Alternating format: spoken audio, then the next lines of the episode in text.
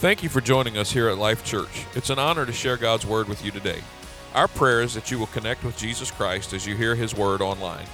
We'd love to have you visit one of our upcoming gatherings. For more information, visit us online at w w w dot life r v a dot org or contact our church offices, and we'll be happy to help you in any way that we can. Let's go now to one of our recent services where you can experience a life-giving message from God's Word.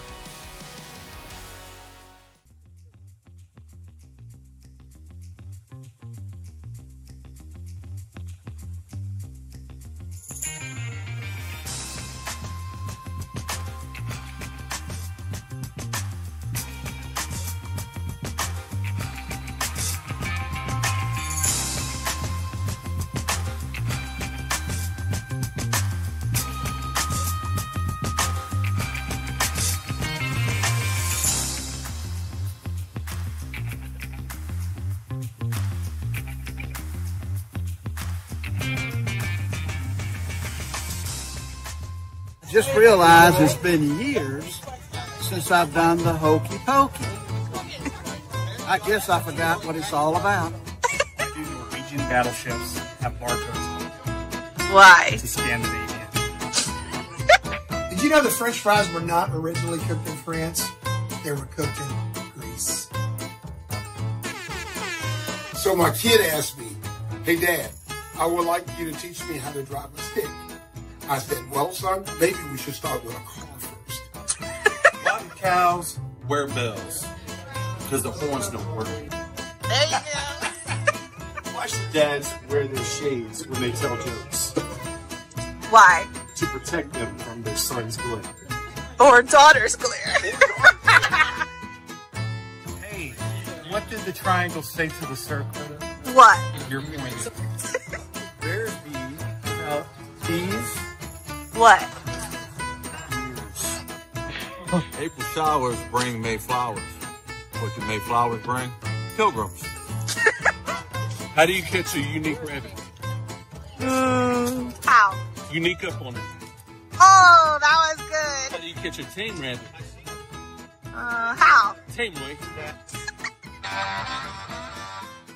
You got two coins that total fifty-five cents, and one of them's not a nickel. What are they? What?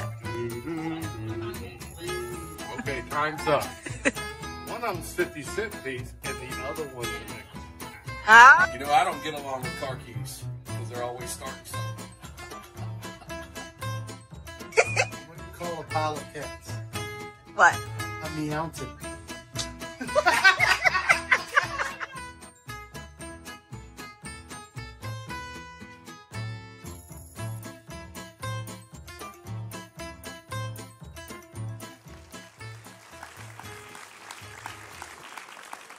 In the spirit of the video, what's the best time to go to the dentist?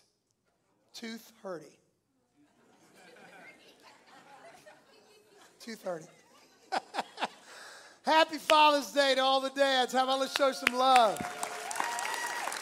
Not only the dads, but how about to every stepdad, foster parent, grandpa, uncle. Come on, somebody. Amen.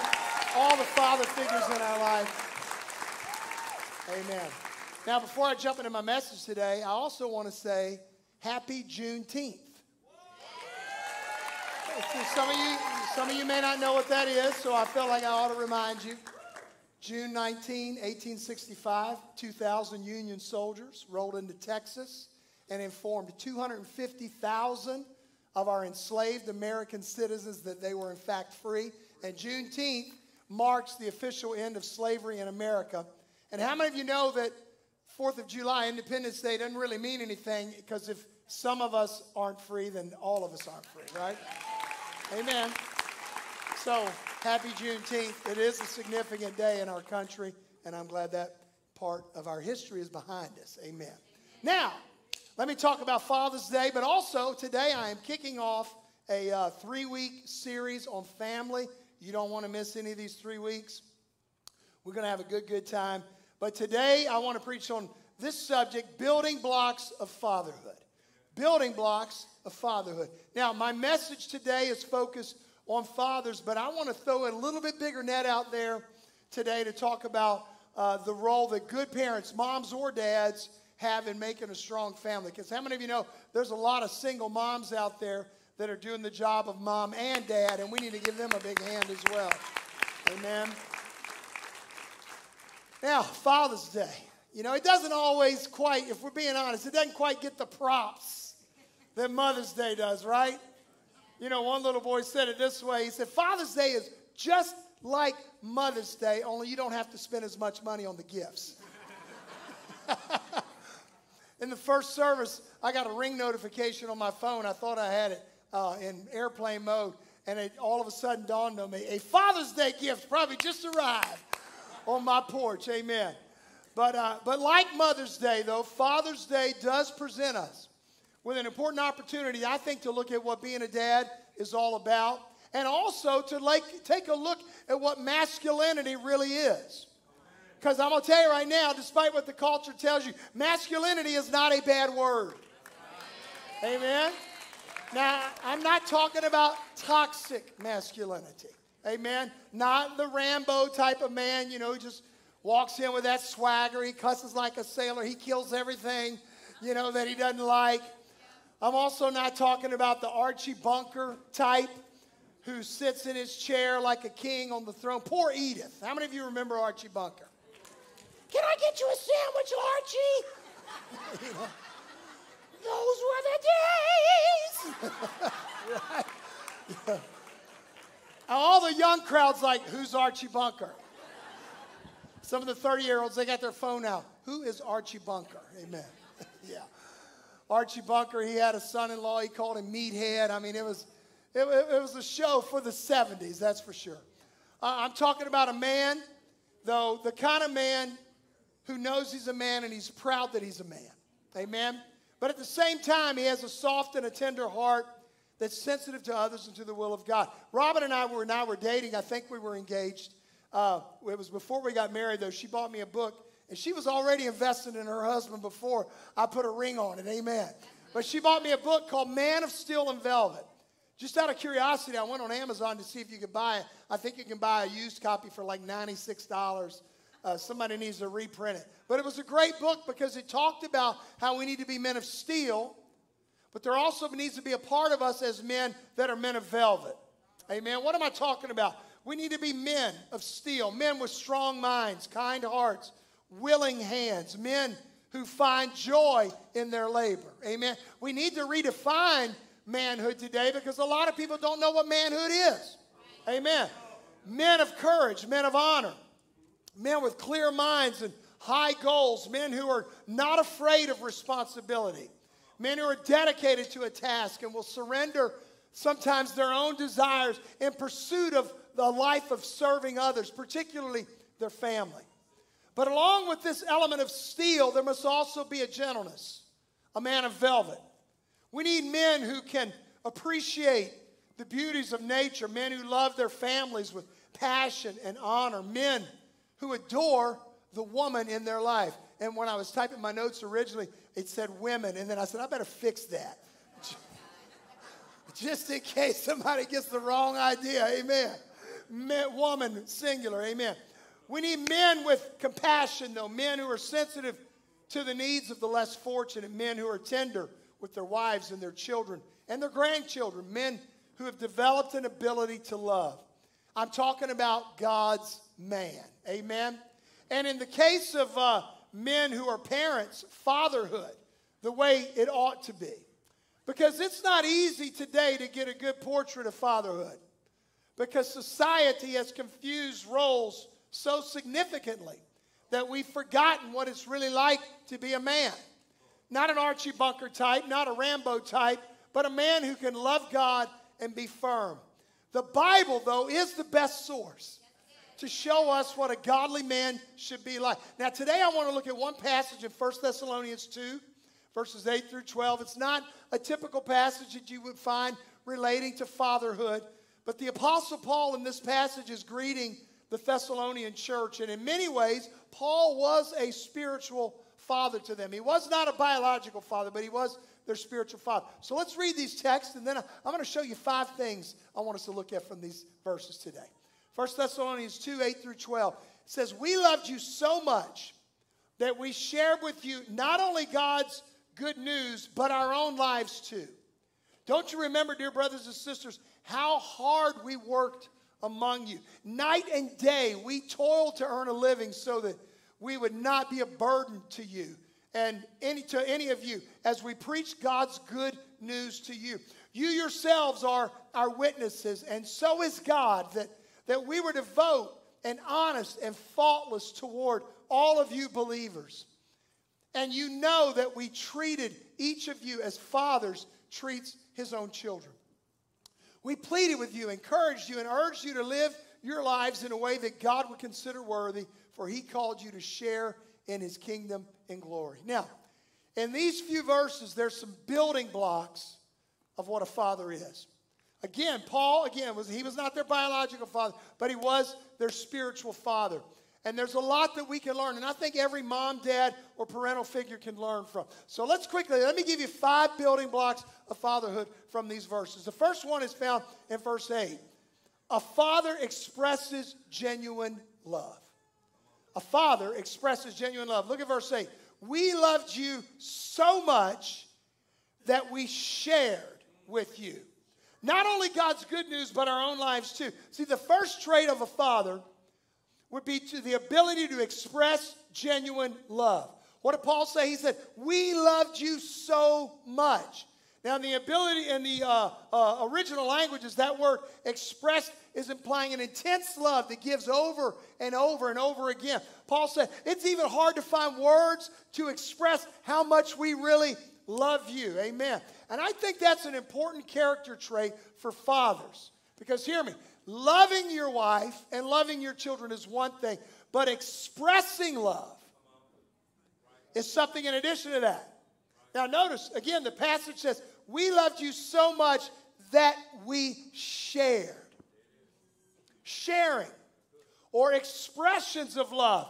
Can we be honest? It doesn't come naturally to a lot of men. Doesn't mean they're bad men, but it's not always the natural inclination of men. Not every man is wired to be expressive or demonstrative or, or loving in that manner. Not every man had an example maybe of a dad who knew how to express love to his family. Amen.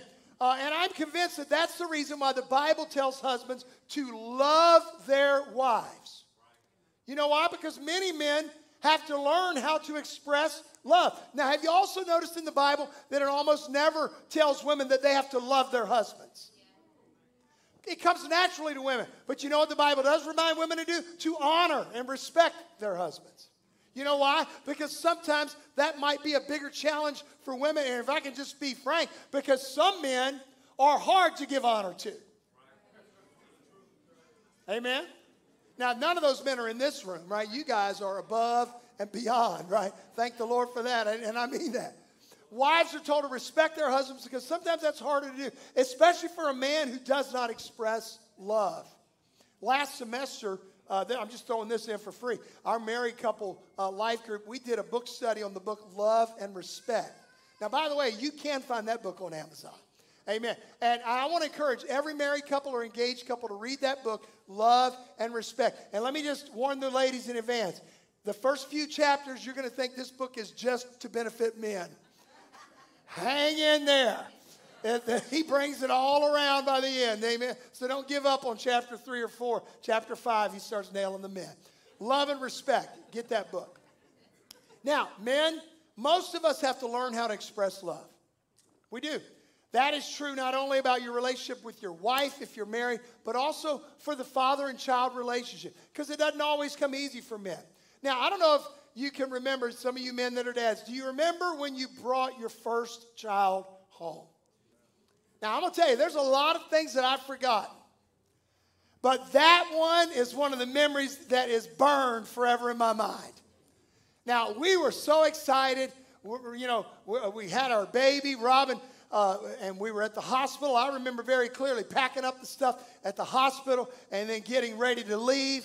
But I also remember very clearly the moment that I got Lauren, and she's here, and I feel so blessed today. I got both of my daughters, both of my son-in-laws, uh, both of my grandkids, and the one that's on the way. I got them all here today. And my wife, of course. I'm a blessed dad. But I remember very clearly the moment I got Lauren out of the car for the very first time. Now, I'm not a fearful person. I'm not a man of high anxiety. But I will never forget when I shut the door to the Buick. I mean, it hit me like a ton of bricks. And for about five minutes, this wave of fear swept over me. I was holding that car seat, and all of a sudden, it felt like it weighed a thousand pounds. I looked around. Where's the doctors? Where's the nurses? I looked, and there was Robin and her mom walking up the steps into the house, and I was carrying a one thousand pound baby. And I remember I got hit with fear. Who are we going to? There's nobody here to take the baby. What's going to happen if something goes wrong? What if I can't provide? What if I can't pay for this house? What if I lose my job? What? And all these what ifs came flooding in. And for about five minutes, I was about ready to load her back in the car and take her back. Amen. Amen. I'm really glad I didn't.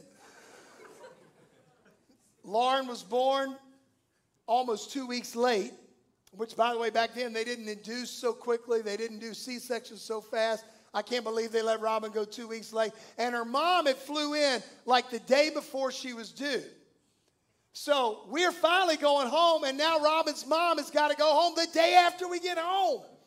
I told the first service, I still haven't forgiven Nancy for that. Amen. and, and so here we are. We're just home. We're brand new. I'm scared to death. Robin's mom is gone. There's no doctors and nurses around. It's a scary moment. And Robin, who is just twenty-two years old, she just turned twenty-two, I think. twenty-three? twenty-three. She just smiled. Seemed like she knew what to do. There she was. No family around to help. Me, a nervous wreck. She knew she had to hold the baby's head up because her neck muscles weren't strong enough. She knew there was a soft spot on top that you had to watch. She knew when she was hungry and when her diaper needed to be changed. She knew when it was bath time and when it was time to put her to bed. She just seemed to know all those things. It just came naturally to her. But as a man, I had a lot to learn. Right? When we first held our babies, at least for many of us, how many of you admit it was an awkward, sometimes scary experience? Can I get a show of hands? Are there anybody else out there? Uh, thank you. I don't feel so bad now. I didn't always know when Lauren was hungry. I didn't always know when the diaper needed to be changed. One time, Robin went away for a couple of days to a ladies' conference, and when she came home, Lauren's diaper was full. And I told her, I said, don't be mad at me. The, the diaper box said that they're good for up to twelve to fifteen pounds. That's a joke, by the way. Amen. What's the problem? You know, you know, all those skills had to be learned, right? They had to be learned. But pretty soon we men get to the place where we're not just good at them, but we enjoy them, right? We enjoy helping our children. We enjoy expressing love. We enjoy playing with them, watching them laugh, comforting them when they're in distress. And then what happens? They grow up. And they ruin everything because we got to start all over again, right? All the stuff we thought we knew. And if you got girls, you really know things change. Once in a cartoon strip, for better for worse, it showed the dad. He came into the room where his teenage daughter was. She was sitting there watching T V, eating popcorn. So he decides to sit down next to her and help himself to some popcorn. And as he was sitting there, you know how the cartoons are. They got these little thought balloons that pop up over their heads. And while he was sitting there in his head, he's thinking, I remember when she was so young. I held her in my arms, and it was so wonderful. Now look at her. She's all grown up. She's such a beautiful girl. I wonder what she would think if I held her like I used to and told her that I loved her. And then another thought bubble pops up, and he said, well, she wouldn't like that, so I'm not going to do that.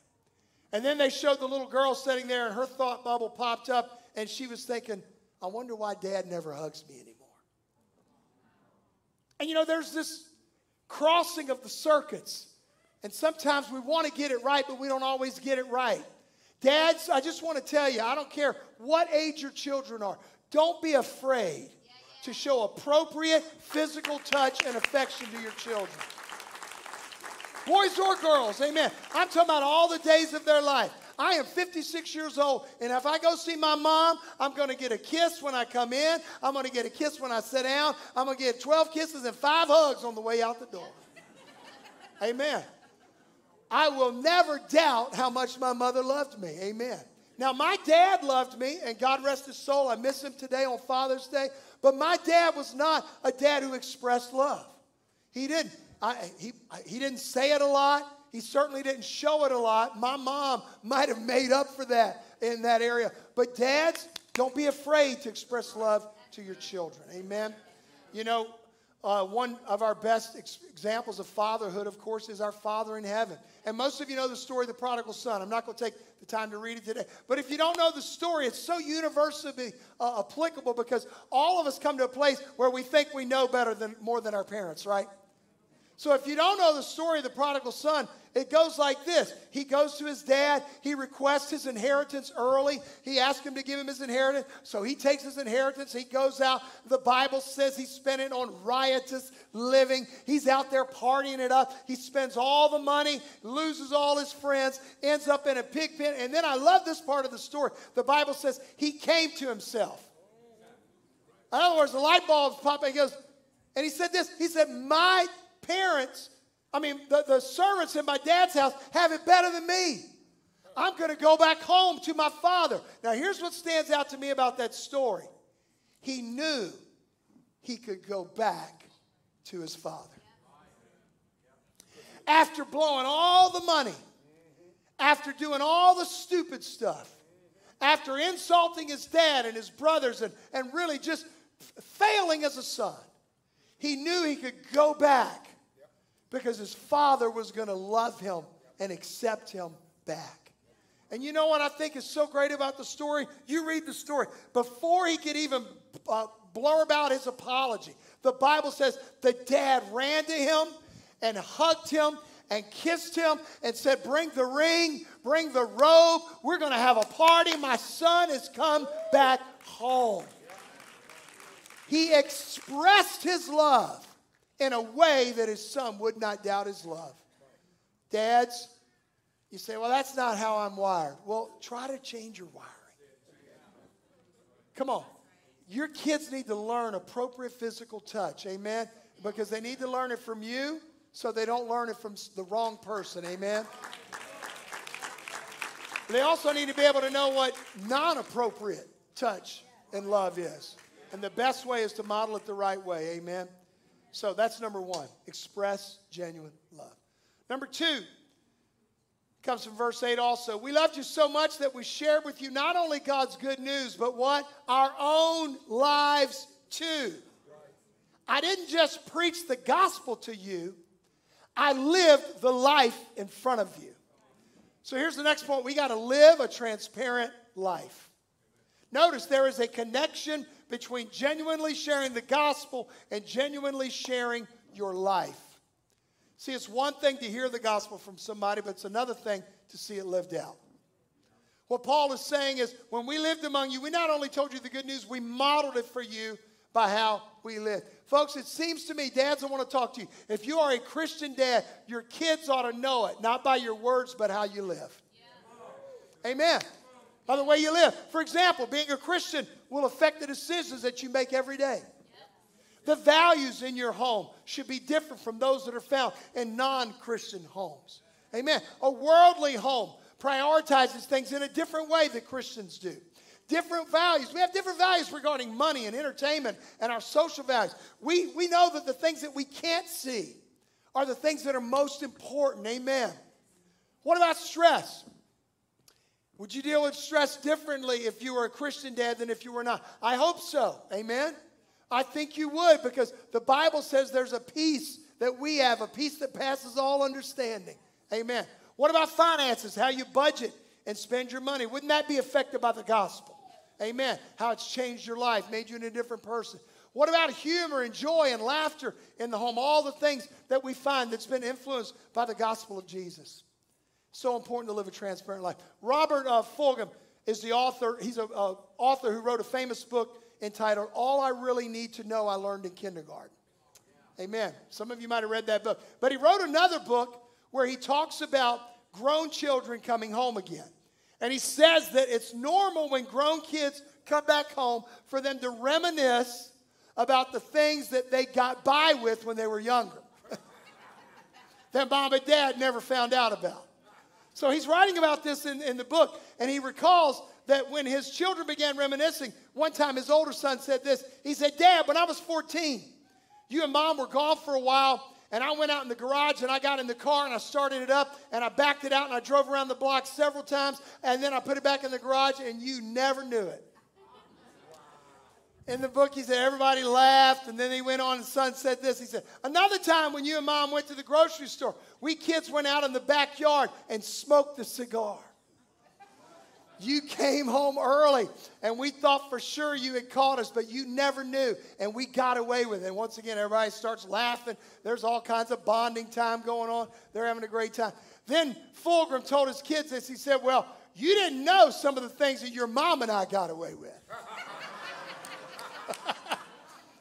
They were like, oh, really? Like what? He said, well, for example, every time Grandma sent you money for Christmas, we took a cut off the top of it. He said, you never knew that a lot of times when we told you we weren't serving leftovers, that we really were serving leftovers. We just disguised them as something else. He said, you never knew that that time when you called me from camp and you were crying and you were homesick and I told you that I missed you too, I lied. I lied. I wasn't missing you. I'm glad you were gone. He said, you never knew. I know who sent you all those anonymous Valentine cards. It was us. I know who got into my wallet and took money and never said so. And then there were times that you lied to me, and I let you lie because it was too hard for either one of us to hear the truth. Then there were times when I told you that I loved you, when I didn't really feel like I loved anybody, not even myself, but I told you anyway. Transparency. Honesty. And that's hard to deal with. And some dads struggle with it. But dads, let me just tell you, you need to live a transparent life. And I want to help you, because if you can't do that, you need to deal with whatever it is that you're hiding or whatever it is that's causing you hurt, amen, and pain, and learn to be transparent. Because really another word for transparency is just honesty. Yeah. It's being real. And I think kids to see, need to see that in their fathers. Not just an authority figure, not just Archie Bunker bark, barking out orders to ask for sandwiches, amen. I'll never forget the time Lindsay got her first job at Subway. You know what I loved about that job at Subway?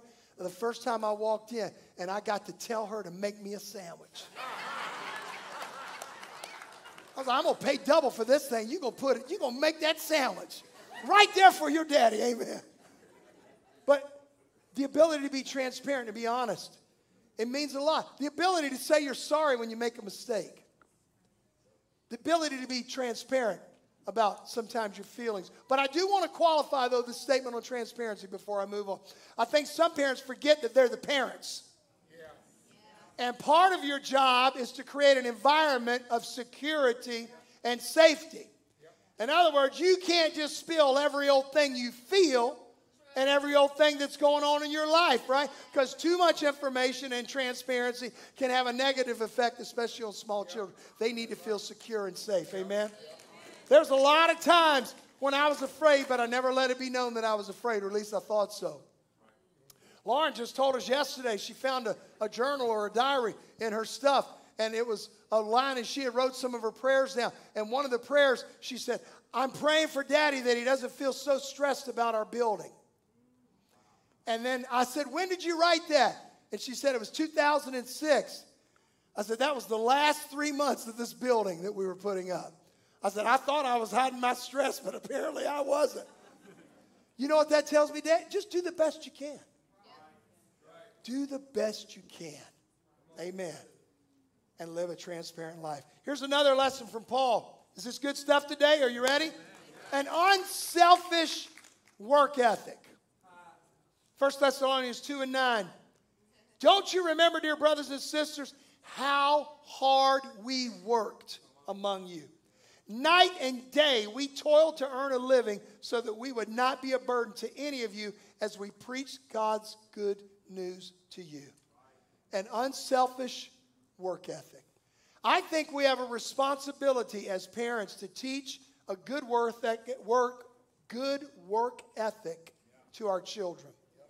And oftentimes, hear me, if kids don't see a father or mother who is a hard worker and has a good work ethic, they're never going to learn it. Amen? Right. We teach it two ways. First of all, you teach it by example, by doing it and letting our children see you do it. But then secondly, children learn by doing. Yep. You got to give them the opportunity to do things and give them the chance to make their own mistakes and learn from some of their own mistakes. We need to teach our children that they have to work for what they get. Yep. Come on, can I get a gratuitous amen in the house? Nothing comes free and easy in life. Now, I recognize that every generation thinks they had it harder than the younger generation. And you know what? I'm coming to find out, I think it's true. It's true. My dad's generation had it harder than me. My kids don't have it as hard as I did. And what's happening is, thank God for technology, thank God for, for blessings. But you know what it does? If we're not careful, it makes us softer. Yeah. Right? The mindset that things are owed to us yep. without necessarily having to work for them. By the way, that really kind of showed up in strength back in the nineteen sixties. But it's gotten progressively worse. We've raised and we're dealing with an entitled generation. Amen. I've learned something really quickly but powerful about work. Are you ready? This is revolutionary. The harder people work, the luckier they get. Isn't it funny? The harder you work, the luckier you get. Oh, they're so lucky. They're so blessed. They're so fortunate. They get all the breaks. That might be true, or it might just be they work harder than you do. Maybe they're a little bit more intentional, amen? Maybe they're a little bit more strategic. Maybe they're just trying a little bit harder. Come on, somebody. Work ethic. Working for what you get is important because a free ride causes people to, and children to become insecure. They lose confidence in themselves, and they take on an entitlement mentality. There's something very rewarding about working for what you get. Dads, we got to model that. Amen. It's still in style. And by the way, dads, you don't get a medal for providing for your family. Happy Father's Day. Happy Father's Day. You know, the Bible says a man who doesn't provide for his family is worse than an unbeliever. So seriously, God bless you. Thank you for every hardworking man that takes his job seriously. But understanding our identity as Christian dads, it's important to know that's our job to do that. And by the way, let me flip the coin a minute. It's also nice, children, teenagers, young adults, wives, it's also really nice to get a pat on the back and an attaboy oh, yeah. occasionally oh, for yeah. working hard to provide for your yeah. family. Yeah. All right, got a lot quieter. Go ahead, man. It's okay to clap. I got to help the brothers out a little bit here. Yeah, for real. Amen. Every man wants to feel appreciated. Mm-hmm. Can I just tell you what you already know? We've all got big egos. Mm-hmm. We are insecure. We need those strokes. Mm-hmm. We need that affirmation. I live only about a mile from where I grew up. Uh, I've lived in Hanover County almost my entire life. Now, where I grew up, it's changed a lot. We used to live in an old rented farmhouse, and I lived at the end of a, a, a bumpy dirt road. Now, when I say bumpy, I'm talking about you had to go down. You had to slow down to like three. We would go down in those holes and come back. It was one of those where it's like when you go down to the bottom, you really couldn't even see where you were going. You had to come back up. I mean, we had holes like that. But I learned about an unselfish work ethic in that old house from my dad. I did. I remember my dad teaching us the value of hard work by his unselfish diligence. I've talked about this before, so I won't belabor you. But, I mean, as a young boy, we had lots of chores, chores to do. Dad modeled it to us. Uh, you know, he gave us age-appropriate tasks. Don't miss that. Age-appropriate tasks to do ourselves. We had animals to feed. We had a couple of acres of grass to cut. Folks, I didn't have no Dixie chopper. There wasn't no zero turn, amen. I had an old push mower that barely would start. I would about pull my arms out of socket trying to get that thing to run, amen. Grass to cut. And now when I, when I turned sixteen, there was no shiny new car in my driveway waiting for me on my birthday. If you're able to do that, that's great. But I'm just going to tell you, I was just thrilled that my dad paid for my license fee at the D M V. Amen. For my first car, you know what I did? I had to pick tomatoes and plant boxwoods all summer long. And then my dad took me to the car lot, and I bought a seventy-six Plymouth Arrow. The grill was busted out. The hood had a dent. It was painted safety orange. It had a, no joke, from the car lot, it had a coat hanger tying the hood down so it wouldn't fly up when you drive. I used to wonder how it passed inspection until I saw my dad pull in a particular gas station and gave the man thirty dollars and out popped an inspection sticker. My dad didn't really serve Jesus back then, I don't think. Hallelujah. I hope the statute of limitations expired on that. Amen. Might have to strike that one from the store. Amen. But you know what I learned real quick? Work comes before reward. Dads, hear me. You're going to either raise lazy kids who become entitled adults or kids who grow up to become productive citizens in society. It is a choice. And you do it by modeling unselfish diligence in your work ethic before your kids. Let me just say this before I move on. And again, I, I'm just sharing from my own life. Both of my girls knew that I was only obligated to get them through high school. You know how they knew? I told them all the time. Yep. I did. I told them. No one is owed a college education by your parents or the government. Amen. Amen. Come on, somebody. Any help that I provided my children, they knew it was a blessing, not an obligation.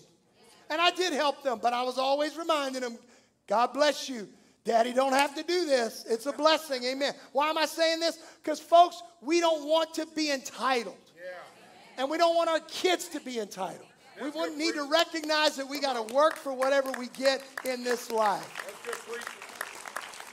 Model a good work ethic. Here's another building block of fatherhood. I got to hurry. I'm running out of time.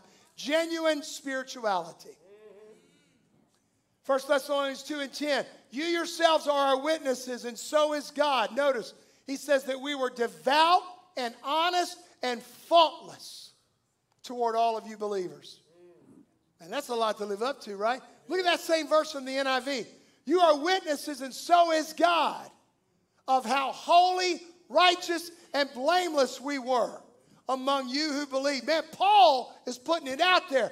He said, not only did you see it, but God saw it. He said, we were holy, righteous, and blameless. Genuine spirituality. Now, folks, I want to tell you, dads, this doesn't mean spiritual perfection. It means spiritual effort. But I want to remind you, and some of you don't want to hear this, but and it, you don't want this to be part of your job description, but it is. God has commissioned you as a dad to be the spiritual leader of your home. He has. Whether you realize it or not. Now, a lot of moms have had to take up our slack. But it's not too late to step up to the plate and say, I'm going to lead my family. And as a Christian, it's your responsibility to lead them in the ways of God. As spiritual leaders, it's our responsibility to show that we are genuine, that Christianity is not just something I do on Sundays, but it's something I do all week long. Amen. You can't just come to church and look pious on Sunday and then live like the devil all week, because guess what? Your kids know. Yep. Yep. Amen. You can't just come to Sunday and raise your hands and sing, but never crack open a Bible all week or pray. Your kids know. It's absolutely essential that we be genuine and that our children see that we not only worship here, but we worship at home. Come on. Come on. You don't have to be a spiritual giant. Just do your best. And do your best starting now. Maybe you fumbled the ball in this area. Guess what? That's why you're here today, for me to encourage you. It's not too late to pick up the ball and move forward. What does genuine spirituality look like at home? Genuine spirituality look like at home? It means I guard my tongue. I choose my words carefully, especially when I'm with my children. It means I'm careful and I'm guarded about what I say about my friends. My spiritual leaders, my, my life group members, my, my fellow church members, the people that I work with. I want them to see the genuineness of my faith. Right. Amen? Amen? And finally, the last building block I want to share from this text. It comes from First Thessalonians two and eleven and twelve. You got to be a positive influence. That's good. That's right. Be a positive influence. Notice what Paul said. And you know that we treated each of you, how? As a father deals with his own children. We pleaded with you, we encouraged you, and we urged you to live your life in a way that God would consider worthy. Dad, are you? If you're looking for a job description sentence, there it is. There is your job description. To encourage, urge, and plead your children to live in a way that God would consider worthy.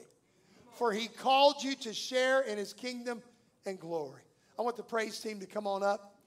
Dan Benson, in his book, The Total Man, he wrote this. I don't know if it's true or not, but it was thought-provoking for me. He said that for every positive words that most dads say to their children, they say ten negative ones. We're really good, guys, at words like don't or you can't or stop that or no. But sometimes we're not as good with the positive words. Mister Benson suggested that we could change the whole personality of our relationship with our kids and we would just learn to be positive and influence things in a positive way. Dads, don't limit your children in anything that they feel they can do or want to become. You ought to be their biggest cheerleader. Come on, amen. Why on earth would a father throw uh, a water on his child's dreams? We need to be their, their ultimate cheerleader. We need to affirm them. We need to strive to help them go further than we did. Amen?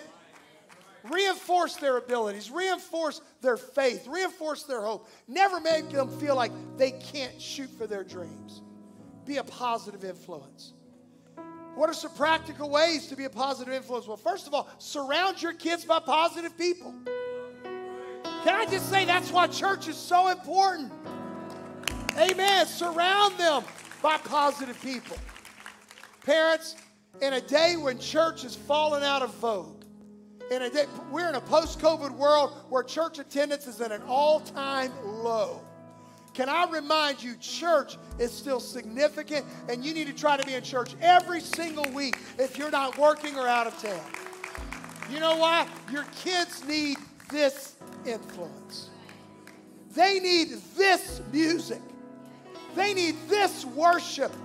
They need these examples. Kevin Coley, they need an example of a dad like Kevin Coley. He's one of the most positive men that I know. I just love being around this guy. I feel like I'm a better man when I'm around Kevin. I really do. Carl Johnson, where are you at? There he is. I've known Carl Johnson since nineteen ninety. You're getting old, Carl. Amen. This guy has been there through thick and thin. And I've watched him go through a lot of ups and a lot of downs. And guess what?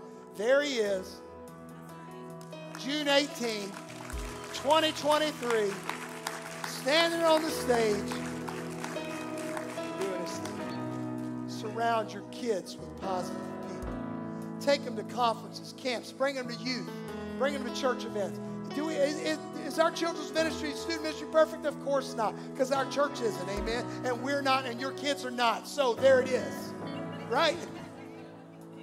But surround them with positive people, because guess what? They're around a whole lot of negative stuff right now at school.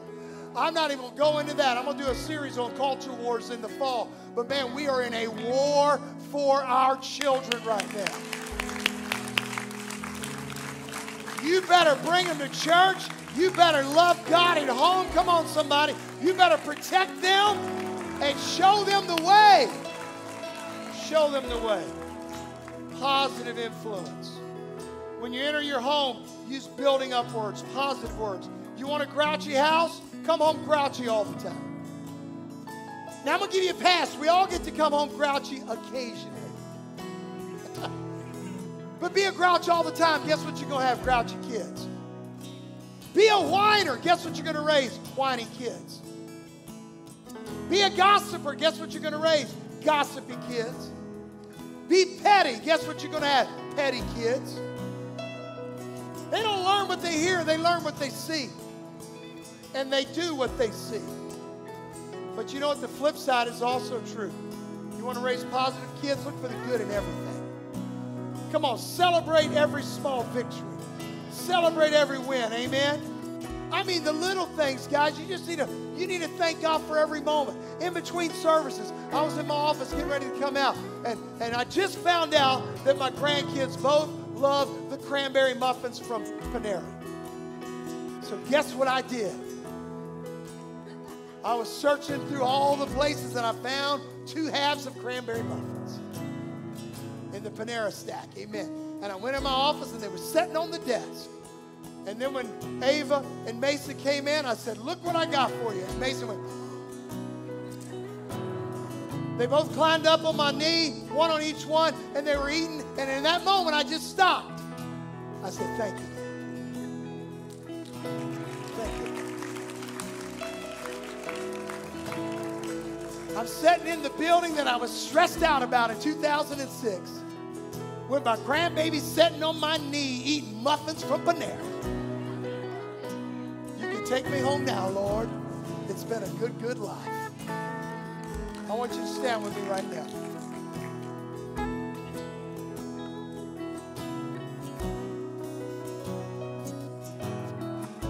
Last thing I want to say before we pray, I want to say this. I want to speak right now to all the dads that blew it. And I want to also speak to all of you in this room or that are watching online that you did not have the kind of dad that I've been preaching about for the last four years. Some of you, Father's Day is a tough day. For some of us, Father's Day is a tough day because we miss the dad that we loved and he's gone. For others of us, Father's Day is a tough day because we never had a man like that in our life. Some of you have experienced abuse, abandonment. You've experienced a lot of pain in the area of fatherhood. Thank God we have a Heavenly Father who loves us. But I just want to say to somebody right now, it's important for you to come to a place of forgiveness. Not so much, maybe, maybe, the, maybe your dad doesn't really deserve it. Who among us deserves it anyway, right? But you need to do it for yourself so you can move forward in life and not carry that burden. Some of you didn't have that dad, but guess what? You can be that kind of dad or that kind of mom. You can be that kind of example. Maybe you don't even have children in your life. You know what you can do? You can love kids in this church. It takes a village to raise a, group, a family, right? Amen. You can be a mentor. You can be a stepfather, stepmom. You can be a foster parent. You can be a big brother or a big sister. You can volunteer. You can make a difference. I want to tell you, don't let bad fathers ruin it for everybody. I also want to speak to the dads who messed up. Some of you, you feel shame when it comes to your children. You feel shame because you walked away. You feel shame maybe because you messed up or you allowed things in the home that shouldn't have happened. I want to tell you, you can find a place of grace and a place of forgiveness at the feet of your Heavenly Father. Can I tell you why a lot of dads that are absent remain absent? Because they don't feel like they can, they deserve to try to start a relationship again with their children. They feel too ashamed. They feel like they'll be rejected. Not all of them. Some of them are just not great people. But there's a lot of them out there that they would love to reconnect, but they're afraid to. They don't know how to. Maybe, I, I don't know why I'm saying all this. Maybe some of you, maybe somebody in this room, you need to take that first step and offer a bridge of grace. Offer a palm branch of forgiveness. But whatever it is, men, our children, our community, our country needs us to be men of God. Men of character, men of steel and velvet. So here's what I want to do. We're gonna, I'm gonna open up this altar, and I want every dad, if you'll join us, I want you to come forward and I want you to say, Lord, I want to be a better father. I want to be a better husband. I repent of all the times that I blew it, but I'm not going to spend my entire life looking in the rearview mirror. I got to look out the windshield at what's ahead and not just what's behind. God, I want to do a better job. I want to be a better man. I want to be a better husband. I want you men to come. And some of you men, maybe you've blown it. Maybe you messed up.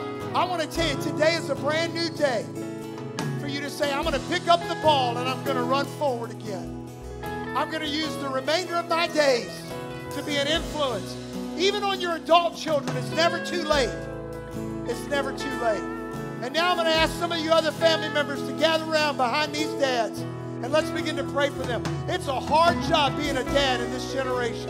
There's a lot of pressure, amen, but with the help of the Lord, we can do it, amen. We're going to speak Jesus over our families right now, amen. Are you ready? Let's pray together, amen. Shout Jesus from the mountain. Come on, man. Jesus in the streets. You can do it. Jesus in the darkness over every enemy. Jesus for my family. You can live generous spirituality. You can model it for that. You can show love. You can begin. You can begin again. You can do whatever you need to do. Yes, yes, yes. I want to be a good dad. I want to be a good grandpa. I want to be a good uncle. I want to be a good stepfather. I want to be a good mentor. Come on, man, that's it. Cry out to God. Lord, help me, help me, help me. Yes. Lord, help me to put these building blocks in my life. I want to be a man of God. I want to be a man of God. Help me in the areas that I failed in. Help me in the areas that I faltered in, God. It's not too late. That's it, man. Come on. Yes. Wives, I want you to pray for your husbands. Children, I want you to pray for your dads. Come on. Yes. Lord, I want to be that man. God, I pray that you would help them, Lord. Help them, Lord. Help them, Lord. In every area of deficiency, God, help them. Come on, I speak Jesus right now. Yes, yes, yes. Your name is power. Your name is healing. Your name is love. Come on. Break every stronghold. Shine through the shadows.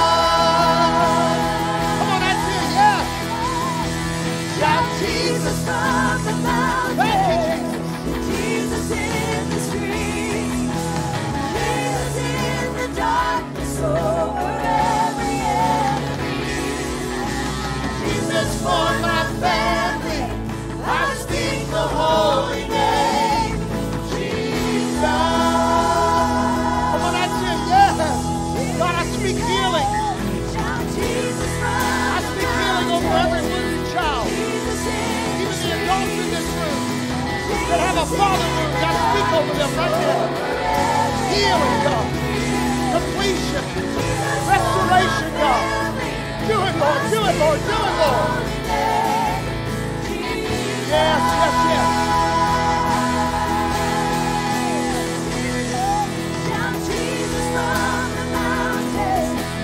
Jesus in the streets. Jesus in the darkness. Jesus for my family, I speak the holy name,